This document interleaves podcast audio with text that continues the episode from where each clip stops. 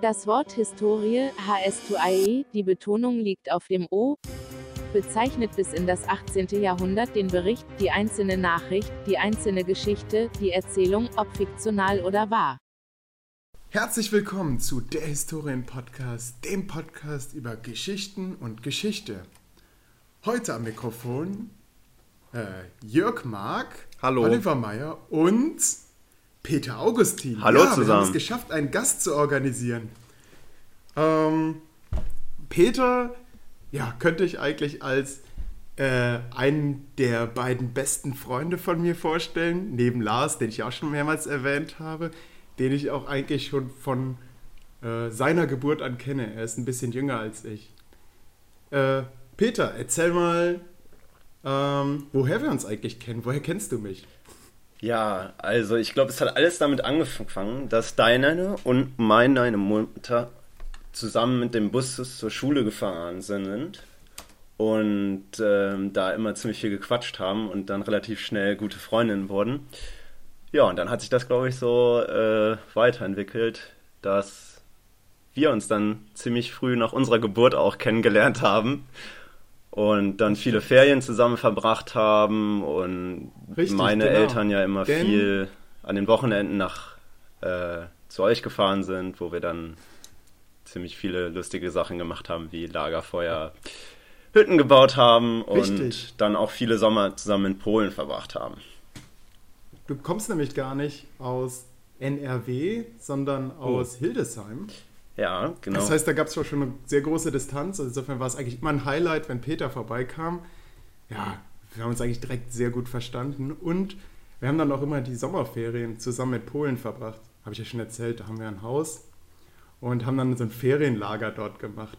Also es war eigentlich mal eine nette Tradition, im Sommer nach Polen zu fahren, um dort gemeinsam ja, zum Beispiel Hütten zu bauen.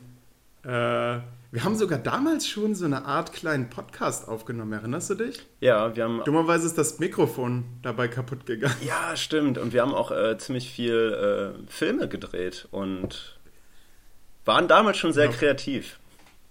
Ja, wir hatten eine eigene Partei sogar, die P&O-Partei. Ja, ach, da kommen Oh, wieder ganz viele Wir Erinnerungen waren hoch. gegen die Unterdrückung der Kinder, weil wir der Meinung waren, die Erwachsenen haben die ganze äh, Arbeit auf uns Kinder abge, abgehievt. Also man muss jetzt zum Beispiel Sachen wie äh, Wäsche, nee, ähm, Geschirr spülen, Tisch abdecken und sowas, Milch holen. Das waren Dienste, die erledigt werden mussten. Und wer musste das machen? Natürlich die Kinder. Und da waren wir erstmal gegen. Also wir waren dafür, dass Erwachsene da mit einbezogen sind und zum Beispiel das, das Tischabdecken auch in einer Gemeinschaftsaktion gemacht werden könnte. Aber wir wurden brutal unterdrückt von meiner Mutter. habt ihr dann noch so Proteste gemacht? Nein, nein, Ja, ja. nein, wir sind das Volk. Ja, Proteste hatten wir mal zu einem anderen Zeitpunkt. Da waren wir dafür, wir wollen, wollten entweder eine Wasserschlacht oder, was war nochmal die Alternative? Ein Lagerfeuer. Lagerfeuer. Lagerfeuer oder Wasserschlacht. Ja gut, das ist Äh. aber ein schlechter Spruch, so. Richtig Ja, das, Also, das hat sich aber eingebrannt. Ja, ich glaube, das war so für die Und- Erwachsenen damals die Wahl zwischen Pest oder Cholera, wenn äh, Olli und Peter ein Lagerfeuer machen, mit der Gefahr, dass ähm, so der halbe Garten abfackelt oder alles wird nass. Richtig. toll. Ja, Und dann haben wir noch ein Fußballspiel organisiert. Also das haben wir eigentlich, eigentlich ständig. Fußball war und ist immer noch ein großer Bestandteil unseres Lebens. ja, stimmt. Apropos unseres Lebens und Fußball. Wir haben die zeitliche Einordnung vergessen. Äh, wollten wir aber auch gar nicht machen. Doch, wir können uns, Wollt, wir wollten Ja. das, wir haben vorher überlegt, ob wir das äh, anhand eines Fußballspiels machen. Leider hat Gladbach heute, äh, gestern noch nicht gespielt. Also heute ist nämlich Sonntag, der 2.12.2018. Und Gladbach spielt heute Abend erst noch. Aber ich habe eine andere Sache, an die wir unsere zeitliche Einordnung machen können. Denn heute ist der erste Advent. Oh, stimmt. Wir sagen euch an den lieben Advent. Siehet, die erste Kerze brennt. Wir sagen euch an eine heilige Zeit. Machet dem Herrn die Tore bereit. Freut euch, ihr Christen. Gut. Olli, Ähm. ist das schon Vorbereitung für morgen oder was? Äh, stimmt, stimmt. Ah, Mann, nicht, nicht zu sehr. Äh, Ja, ich weiß. Das ja, äh, sonst könnte meine Schule erraten werden. ja, Mm. aber es ist lustig. Ah, ich, ich muss aufhören zu reden. ähm, Ja, Peter, dann hast du noch äh, an der. Er Moment, scheiße, darf ich da eigentlich sagen, wo du Ja, komm. hast? Ich, ich bilde Boah, jetzt hier okay, gerade du bist da nicht die, so. den westlichen, die westliche Abordnung von NRW ab. Boah, Ja, großes RWTH Risiko. Aachen, Maschinenbaustudium. Allerdings muss man sagen, Maschinenbaustudium in Aachen, das ist quasi. Hey, das wäre so, als wenn man sagen würde, ich bin Deutscher. Das ist äh, in Aachen, das ist, glaube ich, übernommen worden von den Maschis, oder? Ja, auf jeden Fall. Also mehr äh, es ist immer mehr. so, wenn man sich vorstellt, ja, ich studiere in Aachen, ah, Maschinenbau. Ja. Dann ist der Jackpot. Smalltalk Da meistens der- relativ schnell zu Ende. Ja, der Männeranteil ist auch extrem hoch, ne? Ich kenne eine, die studiert da als Frau halt oder als Mädchen, was wie auch immer. Ähm, und das ist schon krass teilweise, oder? Ja, auf jeden Fall. Also es gibt auf jeden Fall sehr, sehr viele äh, männliche Teilnehmer des Studiengangs. Ähm, äh, ist, wie ist das eigentlich bei euch? Also da stelle ich es mir eigentlich eher andersrum vor, oder? Achso, wegen Geisteswissenschaften. Ja. Bei den Germanisten ist das ganz, ganz schlimm. Also schlimm in Anführungszeichen. Wir, wir mögen Frauen. Ähm, aber da ist es wohl so, dass wir, zu mir kam mal ein, ein Türke, der Germanistik studiert und der hat gesagt, ey Olli, ich sitze da in einem Seminar mit 30 Teilnehmern und bin der einzige Mann. Boah, ist ja wie Voll geil. Wahnsinn. Echt? Ich, ich finde das total krass, dass es so Leute gibt, die das dann wirklich cool, also was heißt cool finden, aber so, so, boah, geil, nur Frauen und ich als einziger Mann. Verstehe ich gar nicht. Das ist so voll das plumpe Denken irgendwie, oder? Ja, hast du auf jeden Fall recht. Allem, das ist- Aber wie, wie, wie ist es denn jetzt Das ist zum Beispiel in so einem Ach so. Geschichtsseminar? Ähm, wie ist da so die Verteilung? Ich glaube, es ist tatsächlich, boah, ich glaube 60, 40 f- mehr Frauen, ehrlich gesagt. Also ist schwierig, aber ich, vom Gefühl her würde ich auch echt sagen, da sind vielleicht ein bisschen mehr Frauen. Mhm. Würdest du sagen, ich hätte gedacht 50, 50? Ja, klar, genau. Hätte ich im Prinzip auch gesagt, aber wenn ich so ein bisschen mal zurückschweife, ich weiß nicht, ich habe irgendwie das Gefühl, da sitzen mehr weibliche Teilnehmer. Ist auch schwierig, Vielleicht, aber, Aber, mehr aber war das für euch war das für euch ein Faktor bei der Studienwahl? Also ich höre immer ganz viele Leute, also mir werden immer so Leute herangetragen, ja, ich möchte in äh, Aachen Maschinenbau studieren, ich habe ein paar Fragen. Mach ich, ja, okay, ruf mal an. Und dann kommt immer ganz schnell so die Frage, oh du, ich habe gehört, da sind irgendwie 80% Männer. Äh, hat man da überhaupt mit Frauen Kontakt? Wie ist das so? Und ähm, ja, ich, also für mich war das jetzt nicht so entscheidend und ich würde sagen, dass ich auch hier viele äh, weibliche Personen in meinem Freundeskreis habe durch anderweitige Hobbys. Aber ich habe mal gehört von jemandem, der hier, glaube ich, in den 80ern oder so studiert hat. Ich meine, das ist auch ein gemeinsamer Freund von meiner und Ollis Mom. Der hat mal erzählt, dass es früher so Bustouren gab aus Aachen nach Münster, wo ja ähm, so Grundschullehramt, glaube ich, ähm, ein sehr großer Studiengang ist und da gab es dann immer so Bustouren zu den Studi-Partys. Ich weiß nicht, ob das so eine Urban Legend ist oder ob das der Wahrheit entspricht, aber ich kann es mir sehr gut vorstellen, dass dann äh, hier so wahrscheinlich in den 80ern der Männeranteil nochmal etwas höher war, dass die ganzen Maschis dann da hochgefahren sind nach Münster, aber ich lasse das mal so im Raum stehen. Oh. Krass. Also ich glaube tatsächlich, also du als, als, ich sag mal, weißer Mann kannst das natürlich gar nicht beurteilen, wenn man so in, in dieses typische, diese Sachen äh, so sagen möchte. Aber ich glaube tatsächlich, als Frau ist das nochmal was, eine, eine andere Sache. Ich glaube, da überlegst du dir das tatsächlich, ja, was heißt zweimal, aber es ist natürlich auch schwierig, weil Aachen ist halt die Uni für Maschinenbau. In, Ja. Zumindest in NRW, auch deutschlandweit, eigentlich schon. Ne? Es ist schon, gehört schon so ein bisschen zu ja, Elite oder so. Ja. Zumindest in den Aber was Aber- spielt denn da die Hautfarbe die Rolle? Ja, es war nur eine Anspielung darauf, dass das oft so ähm, beschwert wird, ja, der weiße Mann, der merkt gar nicht, wie rassistisch Deutschland wirklich ist. So, Ach so. Also da es möchte so ich auch wird, Jörg auf jeden Fall zustimmen. Also äh, ich glaube, ich, ich meine, ich kann da jetzt so einfach drüber reden, aber es Ja. ist mit Sicherheit nochmal was ganz anderes, wenn du da mit tausend äh, jungen Männern im Hörsaal sitzt und irgendwie Ja. kann das, glaube ich, schon sehr unangenehm sein. Ich glaube auch einfach, einfach aus Interessenssachen und so. Ja, man, es, also es gibt halt viele, die tatsächlich vielleicht nicht so offen sind, sage ich mal, wie wir. Aber viele, die halt immer noch so proletenhaft sind. Also sieht man halt so ein bisschen. Also das Beispiel an dem Typen, von dem du gerade erzählt hast, Olli, ähm, der es so total geil findet, so 30 Frauen, ein Mann, boah, geil. So ist seine Wunschvorstellung irgendwie. Es, also ich denke halt gar nicht drüber nach, deswegen. Ähm, ich könnte mir schon vorstellen, dass sie dich so als Frau dann so ein bisschen eingeschüchtert. äh, Was heißt eingeschüchtert? Es ist halt ein bisschen komisch. Es ist so ein bisschen wie wenn man. ah, Was ist denn ein gutes Beispiel? Ja, wenn man neu irgendwie in einem Fußballverein ist oder, oder neu in einem, irgendeinem anderen Verein, dann bist du auch erstmal so der Außenseiter mehr oder weniger und es ist halt auch schwierig, weil, also es ist halt, also versteht ihr, wie ich das meine? Es ist Ja. halt einfacher äh, von Mann zu Mann irgendwie so, hi, was hast du gemacht? Ja, war saufen, boah, geil, war ich auch. Und als Frau bist du dann, was, hi, was hast du gemacht? Ich war saufen. Ja, gut, okay. Und dann ist es so, Oh, das Problem Ne, hatte ich hier auch. Das, das Problem hatte ich hier tatsächlich auch in, äh, in, in Münster im ZFSL erstmal so ein bisschen anzukommen, weil viele Leute kannten sich schon durchs Studium. ja, genau. Und dann erstmal, dann wollen die sich unterhalten über irgendwelche, äh, über irgendwelche Dozenten und irgendwelche Vorlesungen und Leute, die sie kennen. Und, und ich überlege, hm, worüber kann ich denn eigentlich mit denen reden? So. Genau. Und ich glaube, das hast du als, also gerade wenn es so ins Private geht, hast du das, glaube ich, als Frau gegenüber 80% Männeranteil halt stärker. Und da ist, ich denke mal, dass da so eine normale Angst ist. Das ist ja so, als wenn man jetzt irgendwie, weiß ich nicht, ja, irgendwie ein neues Studium anfängt. Das ist, äh, oder in eine neue Situation hineingeworfen ist. Es ist natürlich im Endeffekt gar nichts Schlimmes so, aber ich glaube einfach, dass da so ein, so ein, vom Denken her, vom Kopf her, einfach so eine, ja, Angst, kann man es Angst nennen, Sorge vorher einfach besteht, wenn man sich für so ein Studienfach äh, auswählen oder Ja. wählen muss. Oder, Also, also, vorhin ist es ja so ein bisschen angeklungen, das möchte ich nochmal ganz aus der Welt räumen, dieses äh, Elite, diesen Elite-Stempel. Also, als ich angefangen habe, das war zum Doppeljahrgang Abi äh, hier in NRW. Ich glaube, du auch, Jörg, oder? 2000. nee, ich war 2011 habe ich Abi gemacht. Aber du hast dein Studium doch dann Ach so, an, aufgenommen. 2000 Ja? ja, 2013. Ja, genau, ich Das- auch. Und Im Sommersemester und danach im Winter. Ja, irgendwie so. Ja, es kann sein, dass es der Doppeljahrgang war, ja. Genau, also es war auf jeden Fall der Doppeljahrgang damals und ähm, normalerweise haben, glaube ich, früher 700, angef 700 Studierende angefangen, Maschinenbau zu studieren und als ich hierher kam, waren es dann 1400. Ähm, so das erste Semester ging es dann immer darum, hey, ich fahre so 40 Minuten früher zum Hörsaal, damit ich noch einen Sitzplatz bekomme.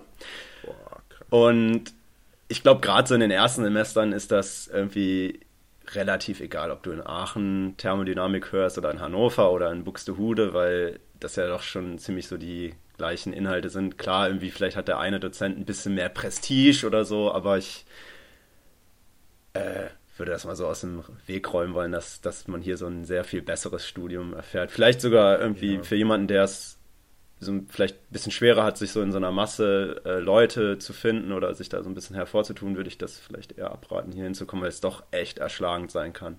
Und da nochmal zurückzukommen zu dem Thema Frauen. Ich fand das am Anfang so auf einer anderen Weise so erdrückend, weil man dann doch sehr, sehr viele Leute hatte, die so ähm, aus der Richtung, ja, ich, ich schraube hier jeden Tag an meinem Auto rum und äh, irgendwie war ich gar nicht so ein Typ. Ich hatte eher so andere Interessen vom Maschinenbau her, also weswegen ich das Studium gewählt hatte. Und das hat dann doch erst auch mal ein bisschen gedauert, bis man so ein bisschen so seine Crew zusammen hatte, würde ich mal sagen. Ja, das hast du aber, glaube ich, in jedem Studienfach, dass man so, dass es so schwierig ist, so Freunde in Anführungszeichen zu finden. Ich glaube tatsächlich, es ist natürlich auch wieder jetzt Klischee, aber ich glaube, so eine Ersti-Woche, die ist fast schon bei so einem Studiengang irgendwie schon wichtig. Weil ich habe das irgendwie so, äh, ja, was heißt verpasst, aber ich habe halt, ähm, bei mir war es so, ich habe Geschichte und, und Philosophie am Anfang studiert, weil ich im Sommersemester angefangen habe und Geografie konnte man erst im Wintersemester studieren. Und dann wurde ich am Anfang, also mit Philosophie hatte ich eigentlich gar nichts zu tun, ne? War halt nur so ein Überbrückungsding. Und dann habe ich da ähm, in Geschichte hat, war dann so ein Frühstück und da habe ich teilgenommen und dann wurde man so nach dem Zweitfach zugeteilt zu den Gruppen, mit denen dann man dann über den Campus gelaufen ist und um den Campus halt kennenzulernen. Und war dann mit den ganzen Philosophieleuten da. Und nach einem Semester war dann so, okay, ich mag gar keine Philosophie mehr, dann ist auch so nach und nach der Kontakt so abgebrochen. Ähm, und ah, das, das, das fand ich auch schwierig in der Uni, irgendwann später im Verlauf des Studiums nochmal, sag ich mal, gute Freunde zu finden. Das ist schon. Aber wir haben uns doch gefunden, Jörg. ja, aber es war ja auch im Prinzip am, im ersten Semester, wenn man das Mas den Master als neuen Stimmt. Studiengang so sieht, ne? Stimmt, stimmt. Ach krass, ihr habt euch Ja, wirklich erst äh, Master kennengelernt? Ja, es ist super krass. Ja. Es fühlt sich an, als wenn wir schon, uns schon ein Leben lang kennen. Wollte ich gerade sagen, also von euren ersten Folgen, ich bin, bin ja auch ein großer Fan und höre immer, ähm, wow, das. Aber ich meine, ihr habt es auch erzählt, jetzt wo ich mich äh, dran versuche zu erinnern, dass ihr euch im Master kennengelernt habt. Ja, Äh, ja, Peter, du hast ja deine, du hast ja eine Organisation, von der haben wir auch schon mal gesprochen, ich glaube in Folge 14, die Sodis.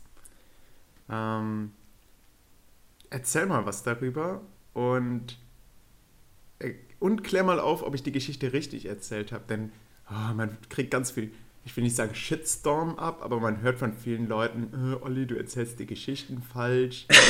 ähm, hauptsächlich aus der eigenen Familie. Oh, okay. Ja, also eigentlich eine schöne Überleitung, denn das war auch so ein bisschen dann mein Ankerpunkt durch das Studium hindurch. Ähm, ich hatte mich relativ früh im Studium dann einer Gruppe angeschlossen von ähm, den Ingenieuren ohne Grenzen. Das ist ein deutschlandweit tätiger Verein und macht eigentlich genau das, was ihr wahrscheinlich jetzt so im, im Kopf habt, wenn ihr Ingenieure ohne Grenzen hört, denn sie haben sich den Namen von Ärzte ohne Grenzen so ein bisschen äh, kopiert. Ist auch ein schöner Name. Und da habe ich dann genau vor vier Jahren angefangen, in, äh, an einem Projekt zu arbeiten, das sich mit der Landbevölkerung in Bolivien im Hochland beschäftigt. Und war dann im Rahmen dieses Projektes von den Ingenieuren ohne Grenzen auch zweimal vor Ort in Bolivien. Und was wir dort im Prinzip gemacht haben, ist ein, einerseits ein Bildungsprojekt an einer bolivianischen Berufsschule. Ähm, und das hattest du ja schon erzählt, ähm, Produkt dieses Pro Projekts waren eben rauchfreie Kochstellen eben in Gemeinden im bolivianischen Hochland. Und genau dieses Thema rauchfreies Kochen, also das ist ein Riesenproblem in vielen Ländern des globalen Südens, dass eben äh, die Menschen mit offenem Feuer in meist geschlossenen Hütten kochen. Einerseits natürlich gesundheitlich total äh, schlecht für vor allen Dingen die Frauen und Kinder, die ja dann die meiste Zeit in der Hütte verbringen. Und das verbraucht halt einfach super viel Holz, weil es eine sehr ineffektive Methode ist, um Holz zu verbrennen. Ähm, genau, und es gibt auch sehr, sehr viele ähm, Projekte, die sich damit beschäftigen. Und es werden auch super viele von sogenannten rauchfreien Kochstellen gebaut. Also äh, China hat so in den 70er Jahren, meine ich, glaube ich, äh, über 150.000 von äh, solchen rauchfreien Kochstellen gebaut. Die, äh, der Bill und die Hillary Clinton, die haben ja eine Stiftung. Und diese Stiftung, die beschäftigt sich hauptsächlich mit dem Thema und auch in der deutschen Entwicklungszusammenarbeit ist das so ein Hauptthema.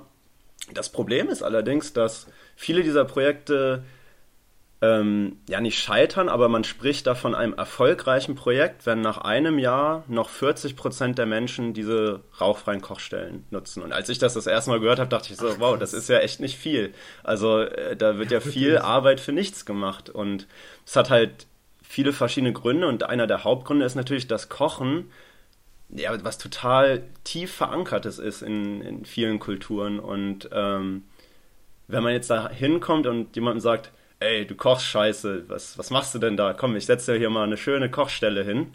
Äh, das, das werden die meisten Menschen werden das, das nicht benutzen. Ich glaube, das habt ihr auch so in eurem Unterricht, ne? wenn man so von oben herab was vorgibt, das, das saugen die Leute nicht auf. Oder wie seht ihr das? ja. Ja, absolut. Oder wenn man mit neuen Ideen irgendwie an die Schule kommt. Also Klassiker ist halt einfach, dass man, dass nur das Schulbuch verwendet wird und dann kommt man auf jeden auf einmal mit was anderem an oder oder kritisiert irgendwie das, was bisher gemacht wurde und dann ist so, ja gut, aber ja, Schulbuch Doppelseite passt schon, ne? Also es ist schon so ein bisschen, dass so alles so Aber angeleitet nicht, wird. und nicht nur auf dieser Makroebene, sondern auch in der Mikro, äh, auf der Mikroebene, also in der Schule selbst, in, im Unterricht, soll man auch den Unterricht so darauf aufbauen, Ja. Dass die Schüler nicht gefüttert werden, äh, indoktriniert, sondern äh, dass, dass man versucht, dass die Schüler das selbstständig erarbeiten und, und dann sagen, okay, ich befinde das für gut oder für schlecht, weil ich das selbst äh, so erarbeitet habe.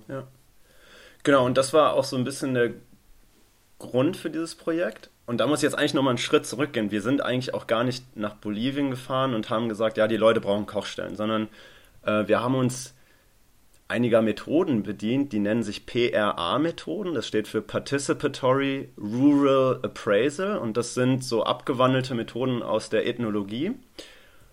Und das, das dient einfach im Prinzip so ein bisschen einerseits zur Bedarfserhebung, zu schauen, okay, was, was wollen die Leute in einer Gemeinde, was, was beschäftigt die gerade und ist so ein bisschen der erste Schritt, um auch eine, ähm, wie heißt das, so eine intrinsische Motivation bei den Leuten hervorzurufen, um bestimmte Sachen umzusetzen. Und so als Beispiel, wir haben halt da einen Tag veranstaltet, wo wir dann ähm, uns mit den Dorfbewohnern und Bewohnerinnen zusammengesetzt haben und das haben wir dann auch ähm, getrennt durchgeführt, also eine Gruppe nur mit Männern und eine mit Frauen, weil es in Bolivien halt auch oft so ist, dass der Mann für die Frau spricht. Also wenn da Männer und Frauen zusammen sind, kann man eigentlich davon ausgehen, gerade so in diesen ländlichen Gemeinden, dass der Gesprächsanteil viel bei den Männern liegt. Gerade wenn man dann so Fragen an die Gruppe stellt, dann antwortet halt der Mann. Und dann haben wir uns halt mit denen zusammengesetzt und haben einen Teil des, ich sag jetzt mal Workshops war dann, okay, hier habt ihr einen Sack mit Linsen und ihr habt ja verschiedene Aktivitäten, die ihr am Tag durchführt. Ähm, quantifiziert doch mal mit diesen Linsen, wo ihr am meisten Zeit für aufwendet. Gut, dann haben halt die Männer ähm, viel Linsen äh, auf ihre Feldarbeit gelegt, also das haben wir mit Piktogrammen gemacht. Ähm, aber was dann halt krass war, war, dass die Frauen einen Großteil des Tages damit verbringen, Holz zu suchen. Also das, das ist unglaublich. Manche Frauen, die laufen teilweise drei Stunden am Tag ähm, mhm. über krasse Berghänge, um Holz zu suchen, um zu kochen. Und genauso haben wir das dann weitergemacht, so, ähm, was, was fällt euch, also so in die Richtung, was, was stört euch gerade in eurem täglichen Leben? Und da haben halt auch vor allem die Frauen gesagt, ja, ähm, wir finden kein Holz mehr und ähm, wir haben halt viele Probleme so mit den Atemwegen. Okay, und dann haben wir gesagt, okay, ähm, das, das zielt schon so ein bisschen auf die Kochstellen ab die wir äh, irgendwie mhm. mal angehen sollten. Habt ihr, als die das gesagt haben, habt ihr so ein bisschen innerlich gegrinst? Weil es ist ja im Prinzip genau das, was ihr machen wolltet. Ne? Das war dann wahrscheinlich so ding, ding, ding, ding, ding. Äh, so, guckt mal, Leute. Hier. Einstieg geglückt. Ja, genau. Das erste Mal tatsächlich, als wir da waren, da hatten wir gar kein Ziel. Also wir sind wirklich hingefahren so. und wollten erstmal schauen, ähm, was, was können wir dort machen. Also das ganze Projekt wurde von jemandem initiiert, der damals in Bolivien einen Freiwilligendienst gemacht hatte und der so ein bisschen die prekäre Lage der Landbevölkerung auch mitbekommen hatte und hat sich halt gedacht, okay, hey, was, was können wir da machen?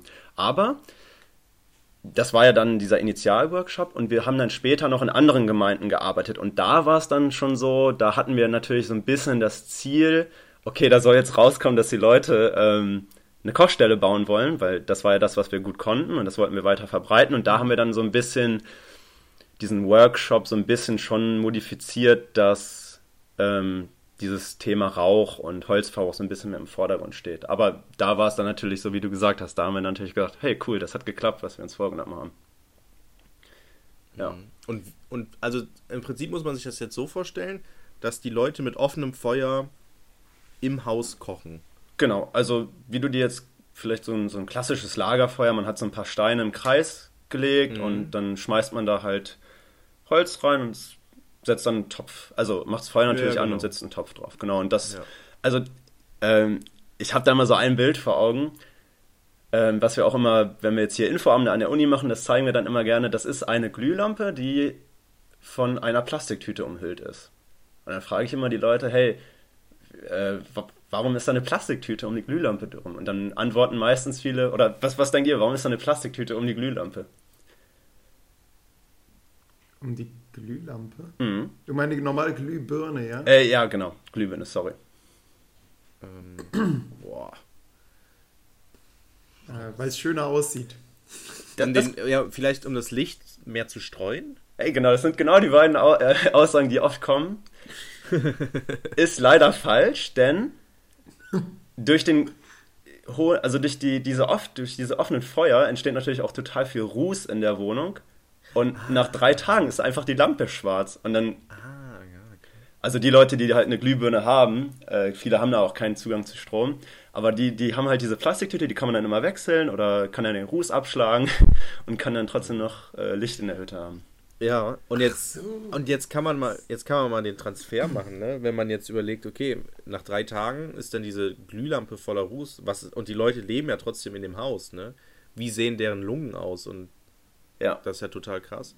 Und ich habe da auch ein, ein, ähnliches gutes Beispiel. Ich war ähm, vor einiger Zeit war ich in Köln bei einem Umzug helfen Und da hat ähm, einer, in, ich weiß nicht, ob ich das sogar nicht schon erzählt habe, hm, da haben wir in der Küche ähm, wurde dann die Tür abgeschliffen und das war so eine blaue, blaue, blaue Lackfarbe drauf. Hast du erzählt. Habe ich erzählt. ne? Und dann wurde alles abgedichtet, die ganze Küche wurde abgedichtet. Und ich war abends zu Hause, habe mir die Nase geputzt und hatte trotzdem blaue Partikel in der Nase. Also der, sozusagen alles, was aus meiner Nase war, war so bläulich angehaucht. Obwohl wir da alles abgedichtet haben und ich nie in der Küche war. Ähm, das war total krass. Und äh, das, also da, wenn man so ein Erlebnis hat, glaube ich, dann das ist, und jetzt mit dieser Glühlampe, das ist ja, das müsste ja eigentlich schon, Mhm. ja, das regt ja eigentlich schon zum Denken an, ne? Das ist schon krass. Ja, total. Und ähm, also in so einem zweiten Workshop, also wo wir im Prinzip schon so ein bisschen das Ziel hatten, okay, wir wollen ein bisschen die Motivation der äh, Bewohnerinnen und Bewohner der Gemeinde steigern, da hatten wir dann halt auch so ähm, mal ein Feuer angemacht und haben so in einiger Höhe darüber so einen Wattebausch aufgehangen. Und dann haben wir das Feuer eine halbe Stunde brennen lassen.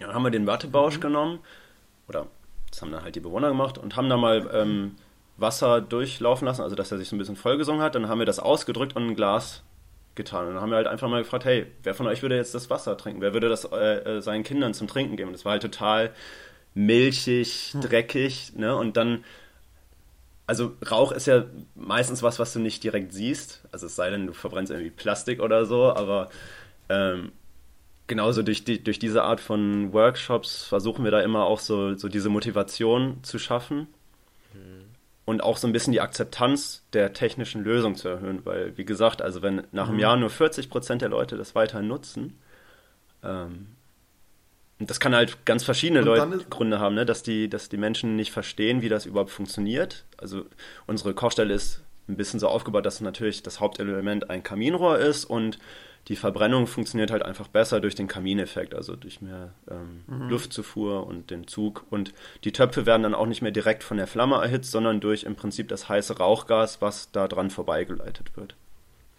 Es ist so ein bisschen wie so ein, so ein Räucherofen oder in, wie wie nennt man das beim Grill, wenn man die Kohle so ein Stück zur Seite legt und da, wo gar keine Kohle mehr ist, legt man dann das Stück Fleisch hin irgendwie, ne? Weil durch die Hitze Hitze allein wird es halt schon zum Genau. Kochen gebracht, beziehungsweise zum Braten dann das Fleisch. Wir können ja als Profilbild mal so einen Ofen verwenden. Oh ja. Dann Ja. Können, können, kann ich euch auch. gerne nachher schicken, genau. Genau, so und das war Sehr natürlich gut. der eine Teil, aber ähm, das wäre ja total ineffektiv, wenn wir da jedes Jahr hinfliegen oder wir dorthin fahren. Mhm. Deswegen haben wir einerseits dort eine, natürlich eine Partnerorganisation vor Ort, die heißt nämlich Fundación Sodes. Und der zweite Teil des Projektes war, dass wir an einer Berufsschule gearbeitet haben. Denn in Bolivien ist es oftmals noch so, dass der Unterricht sehr äh, unidirektional abläuft. Also es steht jemand vorne und schreibt was an und es wird abgeschrieben oder es wird was vorgelesen und die Schülerinnen und Schüler sollen das halt einfach so aufnehmen und kopieren oder sich irgendwo abspeichern. Ähm, und wir haben da an einer Berufsschule gearbeitet, da wurden im Prinzip Mechanikerinnen und Mechaniker ausgebildet, die technisch auch super gut ausgebildet waren. Also das war eine Schule, die hatte sehr viel Förderung erhalten, die hatten da tolle Drehbänke stehen und so, die haben alte Maschinen von deutschen Unternehmen bekommen. Ähm, Und die waren wirklich gute Techniker, aber was da halt ganz gefehlt war, war so dieses ähm, eigenständige Arbeiten. Also dass man selber Lösungen entwickelt. Es war halt immer so, okay, du musst mir jetzt genau dieses Teil an der Drehbank fräsen. Das hat derjenige dann natürlich auch super gemacht. Aber wenn man jetzt gesagt hätte, äh, keine Ahnung, die, die Tür hier funktioniert nicht, äh, schau doch mal, ähm, was, was da falsch ist. Das, also diese Kompetenzen, hatte ich dann immer das Gefühl, wurden da nicht so vermittelt.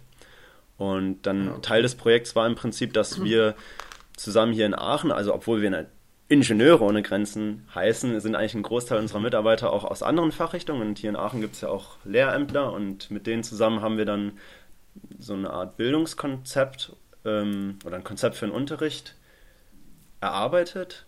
Der ging über acht Wochen und der hat einerseits so dieses ingenieursmäßige, ähm, also Problemidentifizierung, ähm, Recherche, welche Lösung kann ich äh, anwenden und auch so dieses ähm, angepasste an die Region. Also wir können jetzt da keine Elektroherde von Bosch äh, 300 Kilometer durch die Berge tragen, weil da gibt es ja eh keinen Strom. So. Ähm, Genau, und das Ganze Ihr dann halt. ja auch, dass, Hm? Ja.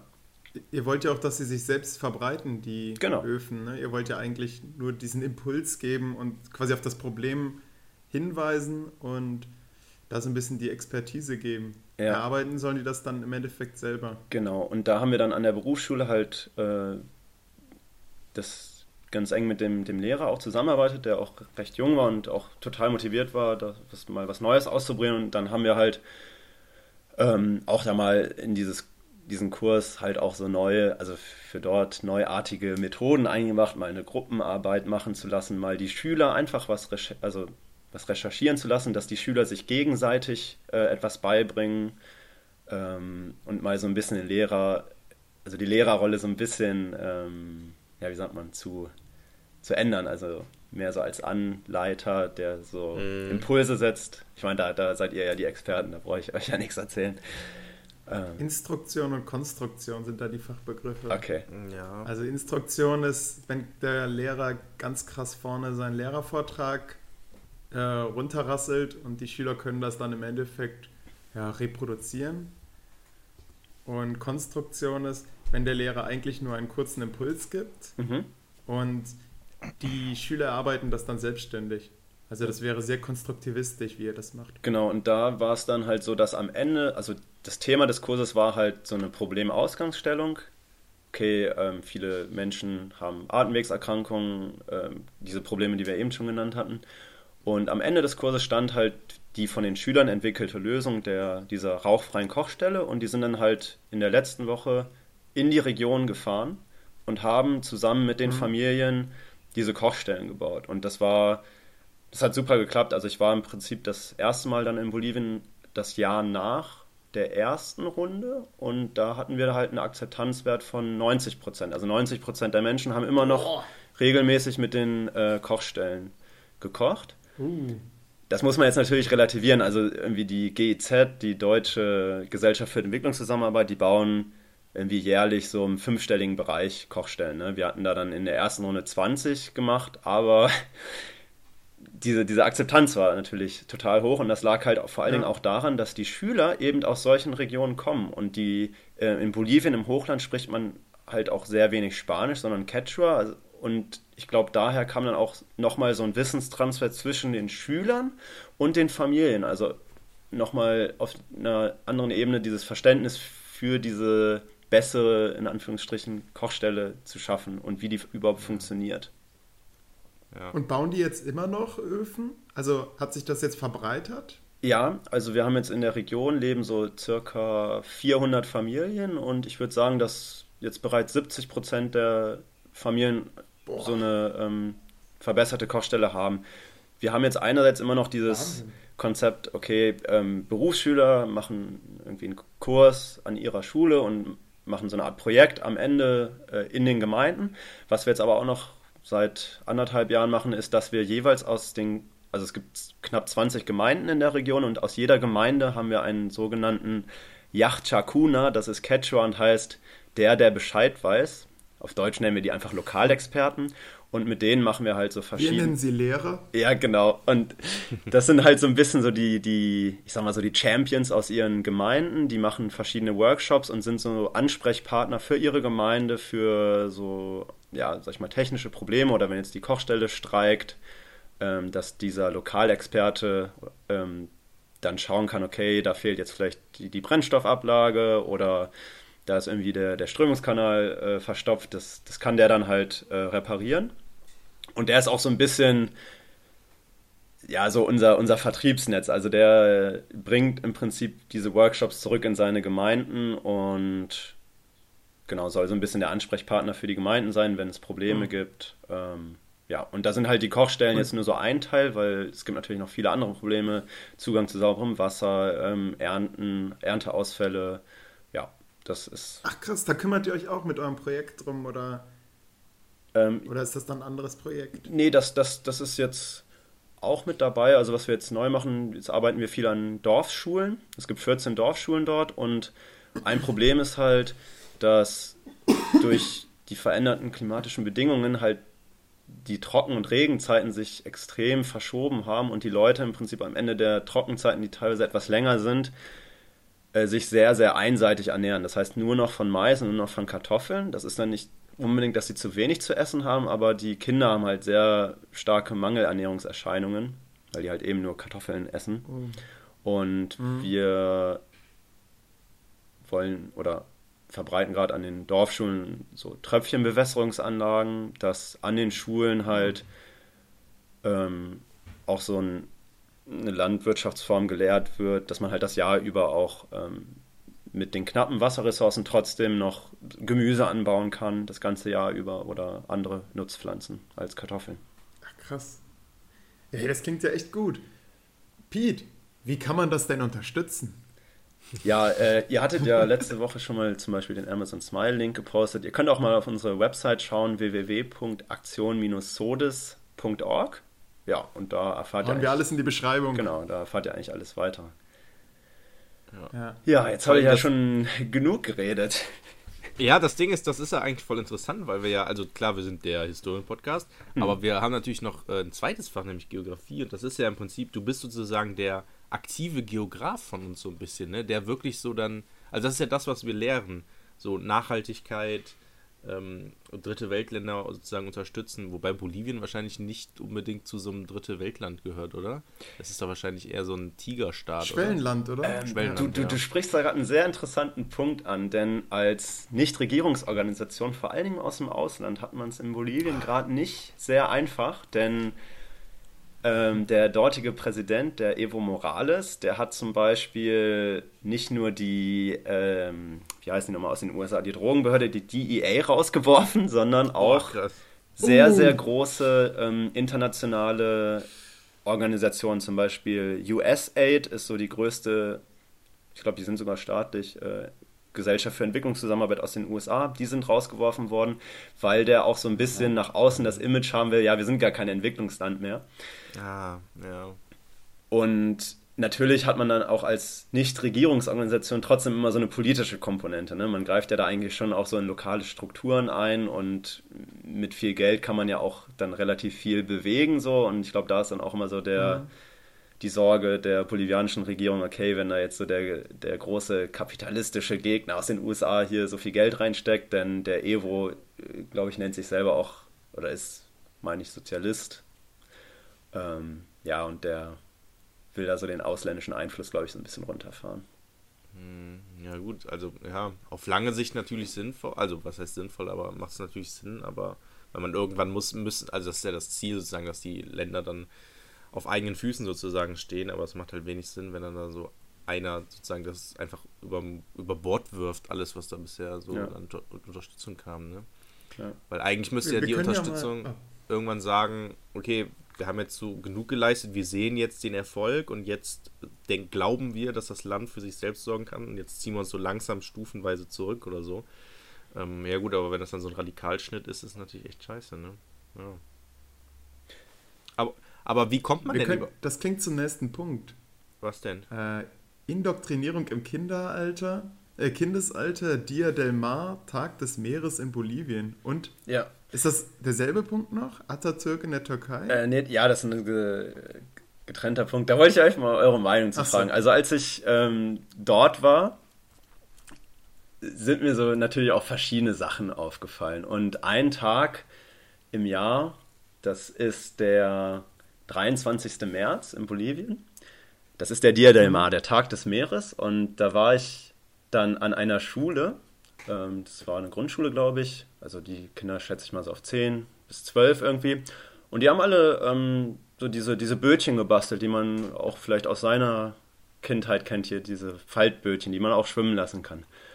Oder Und die auch ein Quasi Hut sein einen können, Hut ne? bauen, genau, Genau. einen Hut und den muss man dann zweimal weiterknicken und dann Genau. hat man ein Boot. Ganz Ja. genau, genau. Solche Dinger wurden da gefaltet und dann wurden immer so Bilder vom Meer gemalt und die Bötchen da drauf gesetzt und überall stand so der, ja, der Tag des Meeres und dann El Mar es nuestro, das, das Meer gehört uns.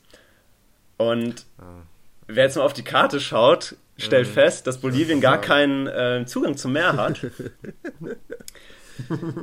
Und das da hat den Hintergrund, dass es mal einen Krieg zwischen Bolivien und Chile gab, stimmt. den Salpeterkrieg. Ähm, also die genauen Daten kenne ich da jetzt nicht, aber es ging halt irgendwie um Salpeter und ich glaube, Bolivien hat dann eine Steuer erhoben auf Salpeter, das in Chile gefördert wurde und dann hat Chile halt gesagt, so ja, nee, nicht mit uns und dann gab es einen Krieg und dann hat Bolivien im Prinzip so einen Landabschnitt Fall an Chile abtreten müssen nach fünf Jahren, ähm, der denen dann halt das, den Zugang zum Meer kostete. Und seit dieser Präsident, den ich gerade genannt hatte, der Evo Morales an der Macht ist, äh, treibt er halt auch so ein bisschen so eine Agenda voran, dass er gerne dieses Stück Land wieder zurück möchte. Er möchte Bolivien wieder den Zugang zum Meer verschaffen. Und es gibt Uh, halt ganz gefährlich. genau diesen 23. März so ein bisschen als Tag des Meeres. Und als ich dann dort war, das war halt schon irgendwie, habe ich das so wahrgenommen, hey, den Kindern wird jetzt sowas eingeimpft. Also so, Ja, wisst ihr, was ich meine, von oben herab, ey, das Meer gehört Mhm. uns und jetzt bauen wir mal hier die Plastik, äh, die Ja. Papierbötchen. Das, das wäre so, Ach als so. wenn wir heute im Unterricht immer noch erklären würden, ja Moment, die Ostgebiete, die gehören eigentlich Deutschland, die müssen wir eigentlich zurückholen. Also Ostpreußen äh, muss, muss, muss langfristig irgendwann an Deutschland wieder angegliedert werden. Äh, und das erzeugt natürlich dann auch in Deutschland selbst eine Stimmung, wo man sagt, ja, es ist eigentlich, eigentlich müssen wir das den Polen wieder abnehmen. Ja. Hm, Lustigerweise wollte damit ich, könnte man das ganz gut. Wollte ich, ich wollte das, ich wollte das eben auch schon gesagt haben, dass es, also ihr, als du gesagt hast, dass ihr das so mit Berufsschülern macht, äh, denen das sozusagen beibringt, dann gehen die in die Dörfer und erklären das. Das ist ja sozusagen die Zukunft. Ähm, weil wenn ihr den ähm, Kindern das sozusagen beibringt, die werden ja irgendwann älter und irgendwann, wenn die dann, weiß ich nicht, in dem Alter sind, wo die erwachsen sind, ähm, dann haben die ja genau diese Ansichten und sind dann ja sozusagen die neuen Führer des Dorfes, was auch immer. Und das in Bezug auf dieses Wasser, äh, auf diesen Tag des Wassers, ist ja im Prinzip genau das Gleiche, ne? Wenn man von Kindesbeinen, oder das ist ja wie die HJ im Prinzip, die Hitlerjugend, wenn man von klein auf, oder das ist ja der gleiche Gedanke einfach, wenn man von klein auf das so er- anerzogen bekommt, dann ist dieses Denken einfach komplett drin und irgendwann sagt man, ja, das Meer gehört uns. Mhm. Ja, man ist Das- überzeugt. Ja, und in 15 Jahren gibt es dann den Krieg. Also, wo hat, denn, hat er denn diesen Tag des Meeres, hat er den denn eingeführt oder was? Oder wie war das? Boah, da überfragst du mich jetzt was. Ich meine, den gab es schon vorher, aber das wird halt von ihm nochmal wirklich so stark betont. Und Okay, also so propagandiert sozusagen. genau, und ähm, da, also es gibt, Bolivien hat eine Marine, die, die tuckert aber auf dem Titicaca-See rum. es ist eigentlich total, also so von außen betrachtet total absurd und könnte irgendwie, weiß ich nicht, in der Heute-Show oder so laufen, aber das ist da echt auch ein heikles Thema so. Also da sollte man besser nicht drüber lachen, wenn man da dieses, ich sag jetzt mal, Bötchen da auf dem See sieht und die stolzen Marinesoldaten. Ähm, ja, Ich kann mir schon sehr gut vorstellen, dass die Leute sehr, sehr stolz, also darauf sind einfach, was die haben. Und wenn du dann da irgendwie anfängst zu kritisieren. Ich könnte mir auch vorstellen, genau das, also warum euer Projekt sozusagen so gut funktioniert, ist eben genau das, weil er den eben zeigt, okay, guckt mal hier, es funktioniert zwar so, wie es macht, aber es ist nicht die beste Art, wie es macht. Und jetzt zeigen wir euch das mal mit dem, mit dem Wollknäuel oder was das war, Ja. ähm, dass das Wasser dann danach äh, verschmutzt ist und sowas. Äh, Genau. Mm. Und wenn du dann da einfach so plump, sag ich mal, hinkommst und den das Feuer wegnimmst und den da irgendwas anderes hinsetzt, das funktioniert halt einfach gar nicht. ne. Mm. Ja. Und genauso ist es, denke ich mal, wenn du sagst, ja gut, guck mal, eure Marine, ihr braucht die gar nicht. Und äh, dann werden die wahrscheinlich auch antworten, ja, warte mal in 15 Jahren ab, wenn wir das Meer wieder haben. Richtig. Habt ihr denn Also- irgendwas im Kopf, was so in die Richtung geht oder ging so, so aus vielleicht auch deutschem Schulunterricht, wo man sagen würde, okay, das ist jetzt nicht so die unbefangenste Herangehensweise? Also, Also, ich, also was heißt unbefangen? Ich weiß auf jeden Fall, dass wir als Geschichtslehrer ähm, den Auftrag haben, die politische Ansicht der Bundesrepublik Deutschland den Schülern zu vermitteln. Und da habe ich auch schon gedacht, ja gut, das ist halt, also klar, Demo unsere aktuelle Sicht ist, dass Demokratie die beste Lösung zurzeit ist. Und dementsprechend macht es natürlich Sinn, ähm, auch von Dem Demokratie sozusagen zu predigen, sage ich mal. Aber im Prinzip ist es ja nichts anderes. Man, man hat ein aktuelles System und sagt den Schülern, okay, das ist gut. Und es funktioniert ja auch, ne? Wie viele Schüler irgendwie das Beispiel, ähm, ja, darf man, Olli, okay, Olli, du musst jetzt kurz still sein, du darfst jetzt da nichts zu sagen. Das Beispiel AfD nehmen, äh, als Beispiel von irgendwie, ähm, ja, demokratiefeindlichen Parteien oder so. Mm, Also ich, das tendiert schon so ein bisschen in die Richtung, ist natürlich jetzt nicht so, so, ein- so ein, also es ist halt Bundesrepublik Deutschland und Demokratie ist nochmal noch was anderes. Mm, Aber ja, weiß ich nicht, vielleicht könnte man sagen, dass man den ähm, Kalten Krieg mehr aus westlicher Sicht betrachtet und dementsprechend die USA waren die Guten und die Russen die Bösen, was natürlich auch so, ja, so ein bisschen stimmt, kann man das so sagen? Hm. Mein Vater würde sagen, ja. Äh, ich bin der Meinung, ein guter Geschichtsunterricht arbeitet da sehr differenziert und soll das auch. Ja, Multiperspektivität ist das Stichwort. Genau, richtig. Ne? Ja. Aber und ich finde, in einem guten Geschichtsunterricht wird zum Beispiel auch der Mauerbau ge durchaus gerechtfertigt. Also da soll, sollten zumindest sich Schüler damit auseinandersetzen, dass das jetzt nicht eine reine Willkürmaßnahme der DDR war, um die eigene Bevölkerung zu strafen, sondern dass es durchaus rationale Argumente für den Mauerbau gab. Mhm. Ja. Jörg, gab es denn bei dir ähm, zu deiner Zeit äh, du warst ja beim Bund. Äh, Gab es da mhm. denn irgendwie so Sachen, wo du sagen würdest, okay, das wird einem jetzt schon so ein bisschen aufgedrückt, so diese Denkweise? Oder. Boah. Also ich habe da halt so ein bisschen im also Kopf, da, was, war, was war das irgendwie so letztes Jahr, dass da ja doch irgendwie noch so sehr Ach so, so, äh, mit diesen Devotionalien und sowas. Und äh, so, ich meine, manche Kasernen heißen ja auch nach oder sind ja nach Leuten benannt, die vielleicht aus einer anderen Perspektive jetzt nicht so als Namensträger für eine heutige Kaserne mhm. in Frage kommen würden. Ja, also ich sag mal so.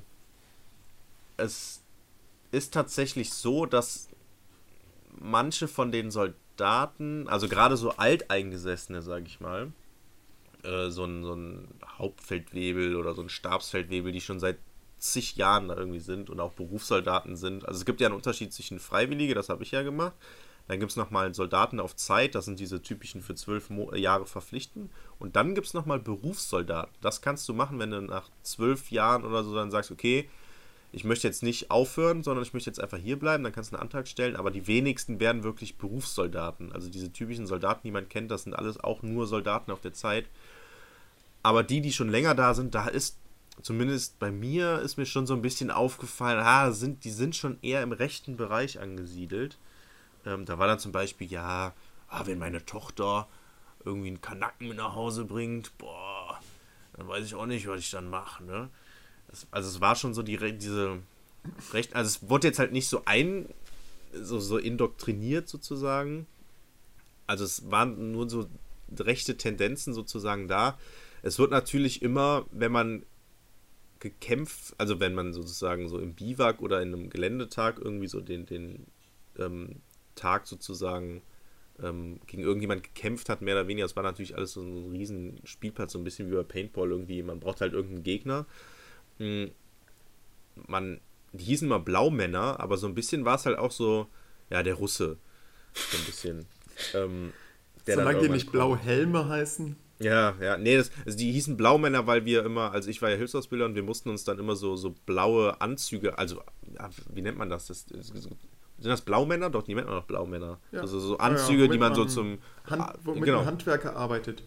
Genau, so ein Ding hatten wir dann auch immer an und dann dementsprechend hießen dann auch die, die Feinde immer, ja, die Blaumänner kommen.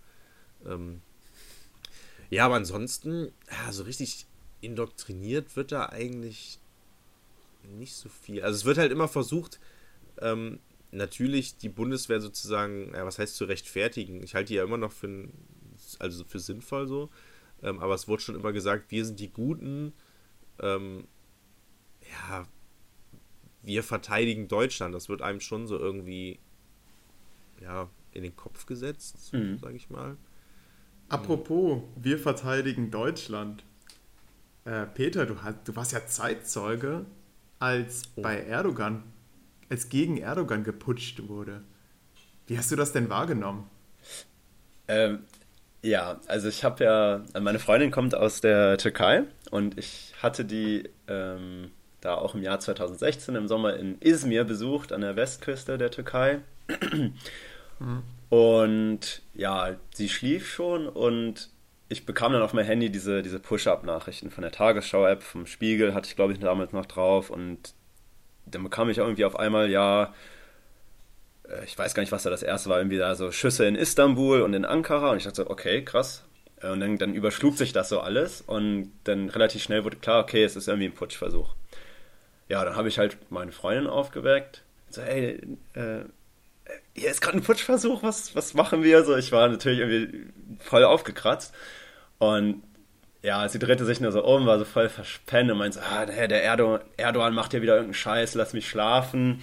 Ähm, und dann kriegte ich aber nebenbei, mein Vater, der ist so ein bisschen so eine Nachteule und dann äh, auch viel am Rechner und der war dann natürlich in hellster Aufregung und äh, fragte mich so, hey, wie viel Bargeld hast du noch? Äh, sind die Banken noch offen? Und äh, ich lag einfach nur im Bett und in Izmir war es auch zu der Zeit dann noch relativ ruhig.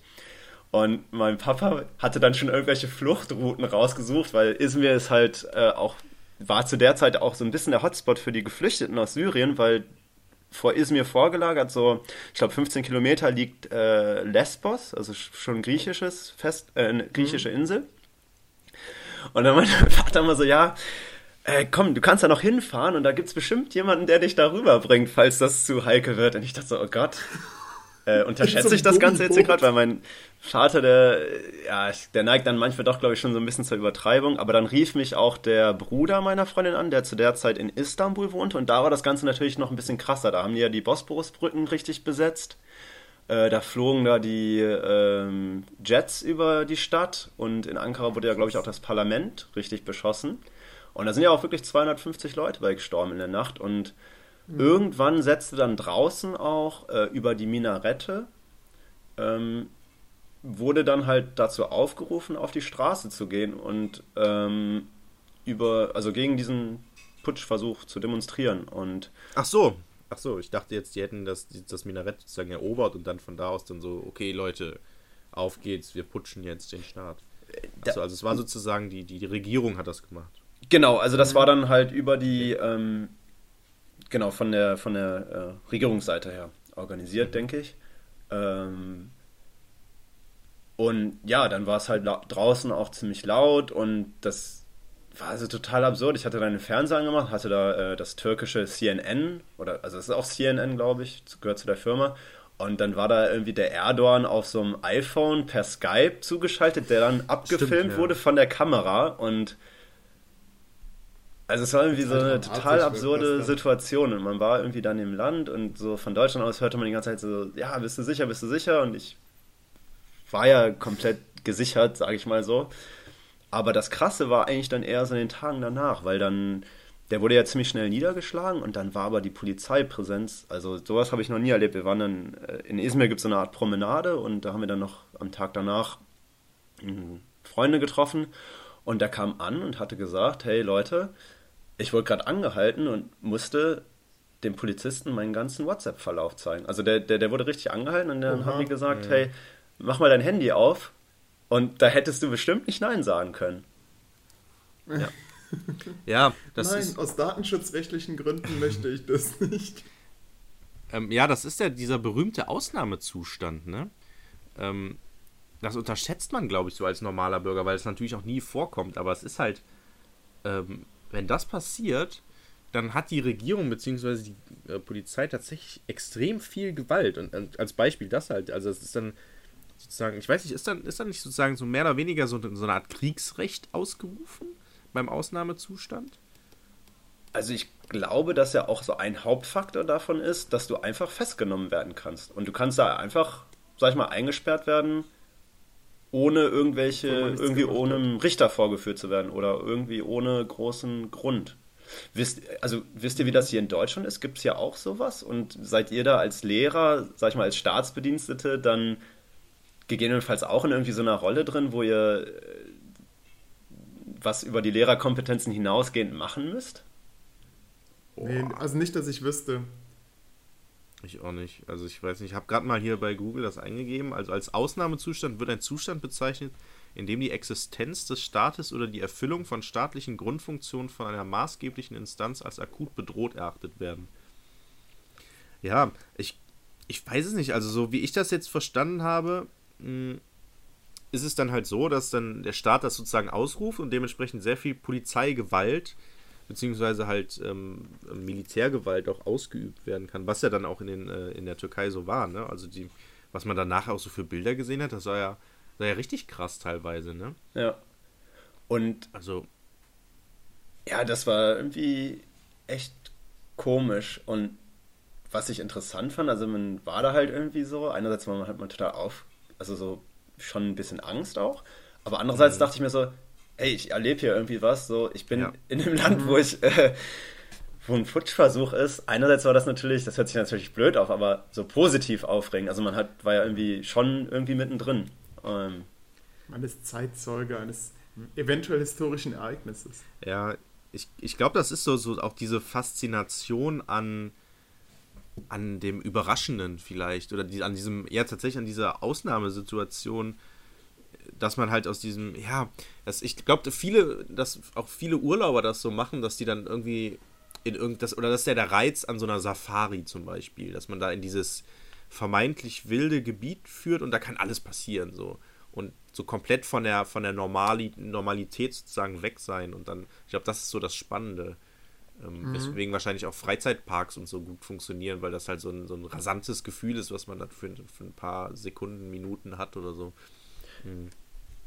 Ja, genau. Ja. Das, eigentlich könnte man ja auch sagen, für den Unterricht heißt das ja, dass man gerade nicht unbedingt die Themen komplett an, in der Gegenwart der Schüler positionieren sollte, sondern vielleicht auch was komplett anderes. Also so gerade um diesen, das, weil dieses komplett andere, dieses Anderssein auch eine Verlockung hat.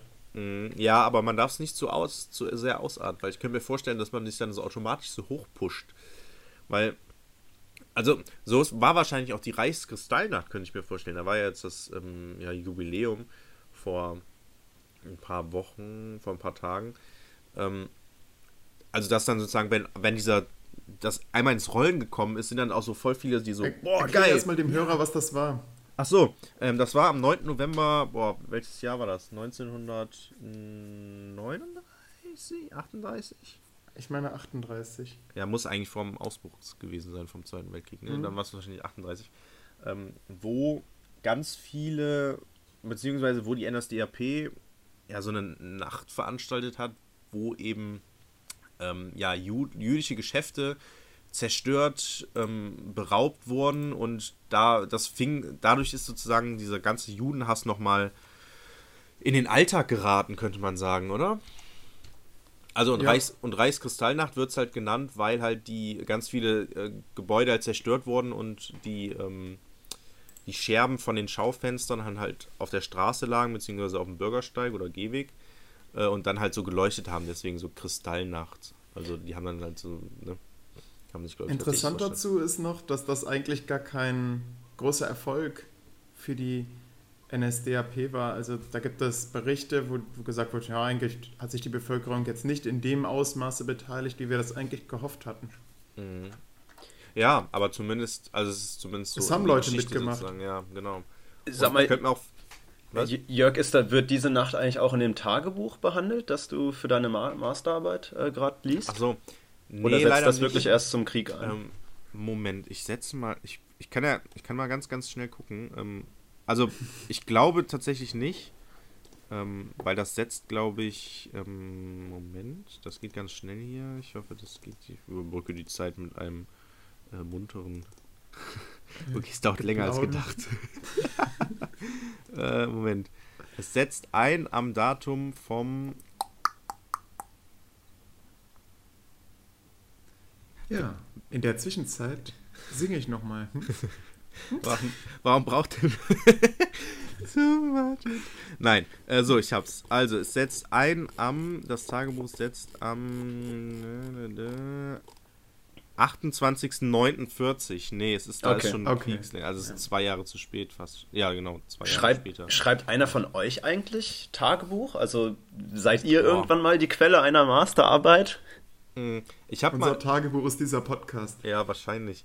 Nee, ich habe mal, während meiner Bundeswehrzeit habe ich ja versucht, äh, Tagebuch zu schreiben, aber es war, das habe ich glaube ich auch schon mal erzählt, das war mehr so cringe-mäßig, das war richtig blöd. Ähm, also was heißt richtig blöd, aber ich habe mich, ich finde die, den Gedanken, sich hinzusetzen und irgendwie, ja, sich irgendwas niederzuschreiben, heute war ich da und so, das, also für mich zumindest wirkte das gezwungen. Es war sozusagen nicht von innen heraus, sondern ich bin da rangegangen, okay, ich schreibe jetzt ein Tagebuch. Du schreibst, So. du verfasst eine Quelle. Ja, nee, so bin ich da gar nicht angegangen. Das war auch noch so, vor, meinem, vor meinem Studium. Es ging vielmehr ums. Ja, es ging schon darum, okay, wenn, dann kann ich später darauf zurückblicken und so. Das halte ich cool, aber es war immer so. Ich habe mich immer so gezwungen gefühlt, irgendwas Komisches niederzuschreiben. Ich weiß nicht, ich, vielleicht bin ich auch nicht der Typ dafür und vielleicht. Also ich habe dann auch so geschrieben, ja, jetzt sitze ich gerade im Zug. Ich habe mich gerade von meiner Familie verabschiedet. Das war schon ein bisschen traurig. Das war alles so, es wirkte für mich selber gekünstelt. Ich habe es dann trotzdem irgendwie weitergemacht, aber dann auch nach anderthalb Monaten irgendwie mitten in der Grundausbildung irgendwann aufgehört, glaube ich. Ich, ich habe es hier noch irgendwo rumliegen. Vielleicht gucke ich mal nach und erzähle das mal in einer anderen Folge. Aber für mich war das immer tatsächlich so, hm, und so ein bisschen seltsam. Und wir haben da mal drüber geredet, ne, Olli, dass wir so, wenn irgendein Ja. Ereignis ist, dass wir mal Tagebuch führen. Und weil wir das vorher in einem Seminar besprochen haben, ähm, weil das Problem ist, es gibt einen Unterschied bei Quellen zwischen Tradition und Überrest. Ähm, ein, Die Absicht ist da ganz unterschiedlich. Wie, wie ist Genau. da der Unterschied definiert?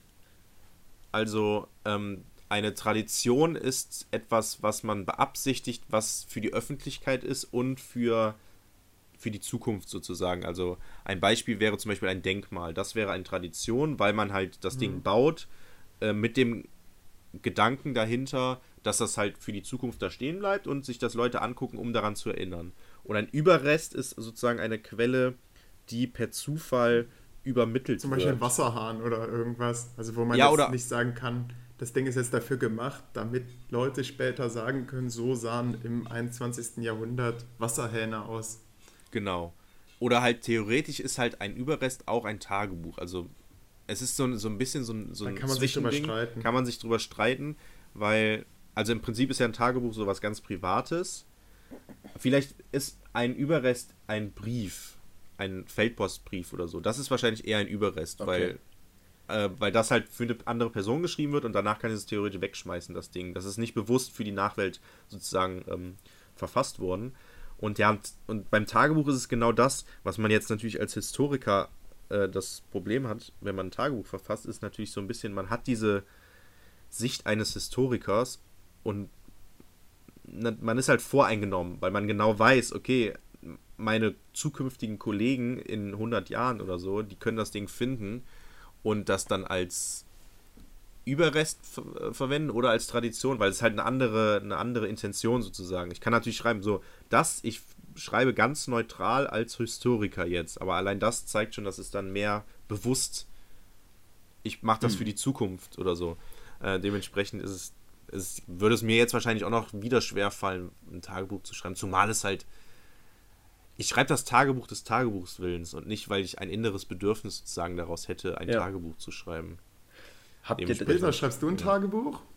Ich, ja, ich habe es auch so wie Jörg mal gehandhabt, also oft mal vorgenommen ähm, und dann immer wieder abgebrochen und dann wieder aufgenommen und wieder abgebrochen. Aber was ich euch noch fragen wollte, gibt es mittlerweile irgendwie so einen Geschichtsunterricht? Also habt ihr da auch so den Auftrag an eure Schüler und Schülerinnen zu vermitteln, dass sie ja, also ich stelle mir das ja so vor, in der heutigen Welt hinterlässt ja ein Mensch sehr, sehr viel mehr Spuren und Zeugnisse seines Lebens als vor 100 Jahren. Also jeder, der ein Handy hat, ähm, nimmt ja Fotos auf oder läuft mit einem Handy, äh, mit einem Videorekorder durch die Gegend. Also gibt es da irgendwie von euch aus sowas oder im Unterricht was, wo man Schüler dafür sensibilisiert? Oder ist das irgendwie ein Teil des Unterrichts, dass man ja selber auch, ich sag's jetzt mal ganz Tatsächlich so als Inhaltsfeld nicht. Also ist jetzt nicht irgendwie im Kernlehrplan drin, dass man das findet. So quasi für die eigenen Quellen sensibilisieren. Passiert wahrscheinlich unterbewusst. Allerdings habe ich da mal im Seminar was zu gehört, dass ja man denkt, man produziert viel mehr Quellen momentan. Aber wenn man sich mal die Langlebigkeit unserer Medien anschaut, wenn man jetzt zum Beispiel sich eine mittelalterliche Urkunde anschaut, die auf Pergament geschrieben wurde, das hält einfach viel länger als unser Papier. Unser äh, Papier hält gar nicht so lange, wie jetzt eine mittelalterliche Quelle bisher gehalten hat.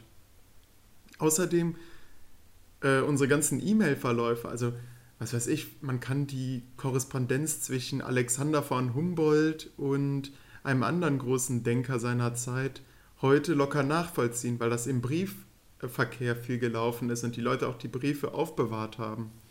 Weil sie sich schon gedacht haben, naja, ich bin jetzt Professor und ich bin recht bekannt, also könnten Leute später Interesse dran haben. Und es steigert ja auch so ein bisschen meine Reputation. Ähm, heute läuft das über E-Mail. Und ich kenne das bei mir selbst. Äh, meine Mails werden nach einer bestimmten Zeit gelöscht. Das heißt, sie sind einfach weg. Also sie werden niemals wieder die berühmte Konversation zwischen Jörg Mark und Oliver Meyer, die, wovon der eine äh, ein hochdekorierter Lehrer und der andere ein, äh, ein weltberühmter Didaktiker geworden ist, ähm, nachvollziehen können, weil wir einfach nicht über Pergamente uns ausgetauscht haben oder Papier. Und es kann auch sein, dass irgendwann Soundcloud unseren Podcast löscht, dann wäre sogar das weg. Ja, genau das hätte ich genau eigentlich genauso gesagt. Also es ist halt, wir leben halt in so einer Welt, wo es Unmengen an Daten gibt. Wir sind ja generell so Informationsgesellschaft oder Informationsdienstleistung oder wie nennt man das? Irgendwie so, ne? Es sind tausend Informationszeitalter. Genau, genau, das war's. Äh, so viele Informationen und so viele Sachen, aber gleichzeitig sind wir halt auch leider Wegwerfgesellschaft, ne? Ähm, und dementsprechend ist, also ich, ich wüsste jetzt auch nicht genau, was bei mir, wenn ich jetzt mich mal in, meinem, in dem Zimmer hier umgucke, was wäre denn so eine Quelle? Klar, man hat ganz viel Bücher, man hat Filme, aber so einen handschriftlichen Zettel, außer vielleicht die Liebesbriefe meiner Freundin, die hier rumliegen, ähm, hätte ich jetzt, glaube ich, nicht so viel, was davon zeugt. Also, ja, es ist schwierig. Es ist vielleicht auch mal interessant. vielleicht so eine, so eine Stunde, die man noch über hat, damit sich zu beschäftigen, okay, was haben wir eigentlich für Quellen, die wir. Guck mal, wir haben jetzt hier eine, eine, eine Quelle aus von Humboldt, keine Ahnung. Von vor, wie, wann hat er gelebt? 18 irgendwas oder so? Ja, ja ne? im 19. Jahrhundert. Genau, von vor 200 Jahren knapp, 150. Ähm, was haben wir denn für eine Quelle? So, welche Quelle finden, finden Historiker in 100 Jahren von uns? Könnte man eigentlich, ein, ist ein schönes Gedankenexperiment, ne? Mhm. Und ja. ja. Könnte man eigentlich so in die Sicherungsphase äh, von einer Stunde, wo man mal fragt, was sind denn eigentlich Quellen, wo man dann auch thematisiert Überrest äh, und mhm. äh, Tradition äh, wo man dann am Ende mal thematisiert, okay, was bleibt denn von uns am Ende übrig? Und dann sagen die natürlich direkt, ja, hier Chatverläufe und so weiter. Ja, aber nach deinem Tod wird dein äh, Facebook-Account erstmal geschlossen. Hm. Nee, wird nicht. Wird nicht? Ach, Olli, da ich muss dachte, ich mit der Todesanzeige wird es gelöscht. Nee, also, also ich glaube, es gibt, also erstmal weiß ich natürlich nicht genau, aber ich weiß auf jeden Fall, dass man bei Facebook das so einstellen kann, dass das zu einer Gedenkseite wird. Also ah. das kann man als Verwandter oder Nahestehender irgendwie einrichten, dass sozusagen, dass man immer noch irgendwie am Jahrestag oder so oder generell immer noch was auf, darauf posten kann. Das weiß ich auf hm. jeden Fall. Habe ich auch schon mal gesehen okay. von einem, der hier in Nettetal gestorben ist. Der, das ist jetzt so eine Gedenkseite einfach. Okay. okay, Olli, okay, mach, mach, mal eine Abmoderation. Okay. Ah, ich, nein, ich, ich will aber noch von Jörg hören. Äh, hier steht so. Rocket Beans Essen Update. Das äh, Oh! Das wollte ja. ich auf jeden Fall so. noch hören. Ähm, das geht auch tatsächlich schnell. Ja, ähm, kennst du. Okay, ähm, genau, ich habe noch eine Sache: ähm, Rocket Beans Essen Update, weil ich ja ähm, letzte Woche angekündigt habe, dass die ähm, Essen waren und das war jetzt tatsächlich gestern. Peter, kennst du Rocket Beans überhaupt? Ja, ich gucke tatsächlich auch ziemlich viel. Ich würde jetzt nicht ah, behaupten, nein. dass ich da alle Namen so kenne, aber ich gucke auch echt mhm. gerne die äh, Pen and Papers oder äh, da, ich glaube, Anfang des Jahres war mal so ein riesen äh, Civilizations, äh, ich weiß nicht, welche Version das war, aber ja, ja, ja. gucke ich schon ganz gerne eigentlich mal. Ja, ah, cool. Ähm, ja, also, die Erwartungshaltung war natürlich riesengroß. Ne? Ich war richtig aufgeregt, ähm, habe ich auch schon im Podcast erzählt, mega krass. Ähm, tatsächlich kamen die mit 25 Mann gestern Abend, also kurze Info, dass die waren gestern da und heute am 2.12. findet ja das äh, Pen and Paper auch statt, um 17 Uhr. Mhm und dann kamen die an, äh, 25 Leute, die hatten so einen, so einen hinteren Bereich so im Restaurant, ein extra Raum sozusagen. Ähm, es waren leider tatsächlich nur das Team, äh, das Aufbauteam sozusagen da, also die für die Technik verantwortlich sind, für die Bild, äh, für, für, die, äh, für, für das Bild, für die für den Ton und für die, für die Gestaltung der Kirche und so. Also es war sozusagen das, das die Vorhut sozusagen, beziehungsweise ja das Team im Hintergrund leider. Ähm, ich kannte trotzdem viele Gesichter davon. Ähm, also die Hauptmoderatoren, die auch heute Abend das Pen and Paper machen, die waren leider nicht da. Mm, und dementsprechend war es auch die, ja, wurde die Erwartungshaltung sozusagen nicht erfüllt. Also klar, es ist halt auch schwierig als Fan, man denkt da, oh, das sind die, die coolen und krass und die sind voll cool und machen so Internet äh, voll krass. Aber im Endeffekt sind es natürlich auch nur ganz normale Menschen, die äh, als Betrieb oder Teile des Betriebs einfach jetzt essen gehen und dementsprechend war unspektakulär langweilig war es im Prinzip auch. Also die kamen halt rein, kannten halt den Laden nicht, waren selber ein bisschen ja, was nicht schüchtern, aber so, so dieses typische, ne? Man kommt in so einen Laden rein, man hat für 25 Leute reserviert und dann muss man so auch an allen anderen Gästen irgendwie vorbei. Dann war so eine ganz lange Schlange, so, die dann so an allen vorbeigegangen ist und dann so geguckt, okay, wir müssen mal kurz hin, hingesetzt, Getränke bestellt und dann saßen die halt einfach ganz normal da, haben, haben erzählt ähm, ich habe da jetzt auch nicht mich irgendwie als Fan oder so geoutet, ähm, sondern habe da einfach meinen mein Service gemacht. Und es lief auch gut, also sie haben auch gut Trinker gegeben. Ähm, waren auch alle sehr nett und so. Ähm, Krogmann, falls ihn einer kennt, Krogi, äh, der hat mit mir noch ein bisschen diskutiert, warum er ein kleines Alt bekommen hat und kein großes. äh, äh, meinte er so, ja, ich so, ja, kein Problem, ich bringe dir gleich noch ein großes, alles gut. Und dann meinte er auch noch so, ja, okay, das ist den Service, den ich von Lobberich erwarte. Äh, also das war ganz lustig. Die waren alle super nett und so und haben auch, wenn ich irgendwie an Getränke oder an leere Gläser nicht rankam, haben die mir die auch gegeben und haben sich bedankt und alles cool. Ähm, also es war tatsächlich unspektakulärer als erwartet. Also die Frage ist halt, also was sollen sie auch groß machen? Das sind halt auch nur normale Menschen, ne? Ähm, aber es war interessant zumindest, dass die zu sehen und so waren alle nett, ja. Ähm, also es ist tatsächlich relativ unspektakulär. Ja. Okay, und mit diesen Worten verabschieden wir uns von unseren Hörern. Toll, dass ihr uns treu geblieben seid. Äh, und wir freuen uns schon auf die nächste Folge der Historien-Podcast. Äh, wir wollen uns noch an dieser Stelle herzlich bei Peter Augustin verabschieden, der uns hier wertvolle Einblicke in die weite Welt gegeben hat. Denn Peter und ich, äh, Jörg und ich, wir reisen nicht so viel. Nur mal so Hawaii und nach Westen Amerika. ja gut, das war aber auch vor aber, War eben nach Hawaii. Ja, richtig. Aber äh, wir können definitiv nicht mit Peter mithalten, der in Paraguay, Bolivien, äh, Nordamerika, äh, in der Türkei, in China warst du, glaube ich, auch, oder? Ja. Krass, hast du so eine, hast du so eine Algerien. Karte? Hast du so eine, so eine Freirubbelkarte, die dann immer so suffisant irgendwie freikratzt? Kennt ihr die? Ja, ja, die, die kenne ich. Die hängt hier rechts äh, neben mir. Ach. Aber ich. Cool. Sie ist quasi leer. Also sie ist komplett freigerubbelt, ja. Ja, ich glaube, so viel wie, wie Jana habe ich noch nicht geschafft, aber ähm, ja. Ich, ich habe die ja, nämlich meine Schwester auch. hat mehr so Afrika, ne?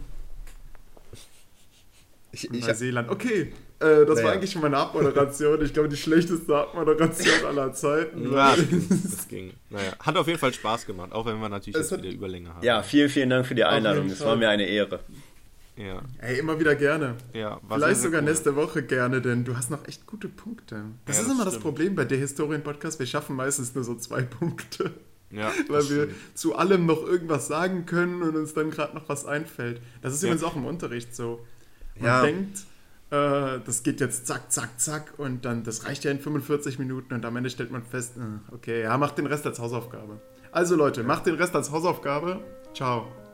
Tschö. Tschö. Das Wort Historie, HS2IE, die Betonung liegt auf dem O, bezeichnet bis in das 18. Jahrhundert den Bericht, die einzelne Nachricht, die einzelne Geschichte, die Erzählung, ob fiktional oder wahr.